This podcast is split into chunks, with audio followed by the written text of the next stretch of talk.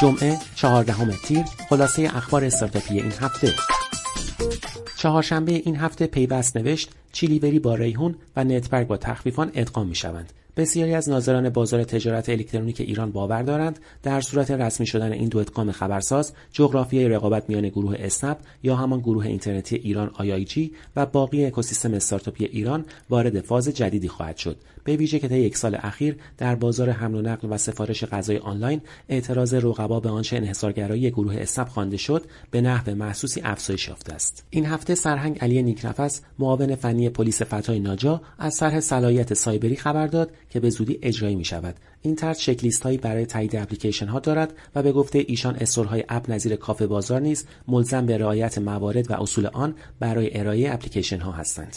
این هفته سردار رحیمی رئیس پلیس آگاهی تهران در پاسخ به سوال درباره اینکه آیا پلیس طرحی برای ساماندهی مسافربرهای شخصی دارد یا خیر و آیا می توان با اطمینان از سرویس های نوین مسافربری استفاده کرد گفت شرکت های اسنپ و تپسی ارتباط بسیار خوبی با پلیس آگاهی و پلیس امنیت دارند و توصیه می کنیم شهروندان از امکانات نوین مانند تاکسی های رسمی مجاز آژانس و شرکت های نظیر اسنپ و تپسی استفاده کنند.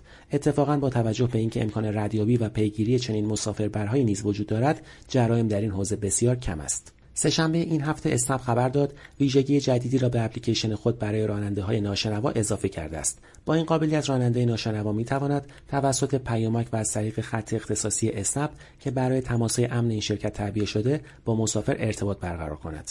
سهشنبه سایت تجارت نیوز در مقاله‌ای با تیتر پیوند خطرناک آب و اسنپ از پرداخت آنلاین اسنپ استفاده نکنیم با انتقاد از همکاری انحصاری آب و اسنپ نوشت در ایران قوانینی روشن برای مقابله با انحصار وجود ندارد و افراد به انحصارهای غیررقابتی بر مبنای تراست افتخار می‌کنند. تراست آب و اسنپ در این دسته جای می‌گیرد. اسنپ فود به تازگی سرویس پیک اکسپرس اسنپ فود را راه اندازی کرده است. پیک اکسپرس اسنپ فود فردی آموزش دیده است که موظف است در زمانی معین و کوتاه سفارش را به دست مشتری برساند. اسنپ می‌گوید هر پیک تنها مسئول یک سفارش است که از رستوران یا سوپرمارکت تحویل بگیرد و به مشتری تحویل دهد. سرویس اکسپرس اسنپ فود به سرعت در حال رشد است و به زودی در شیراز و تبریز هم فعال خواهد شد. در هفته که گذشت الوپک با همراهی فدراسیون چوگان جام الوکاپ را برگزار کرد و قصد دارد این روند را در آینده نیز به طور جدی ادامه دهد. مهدی نائبی مدیرعامل الوپک معتقد است استارتاپها باید جدا از فعالیت‌های روزمرهشان به ورزش‌ها و آیین‌های ملی نیز بپردازند. چرا که به باور او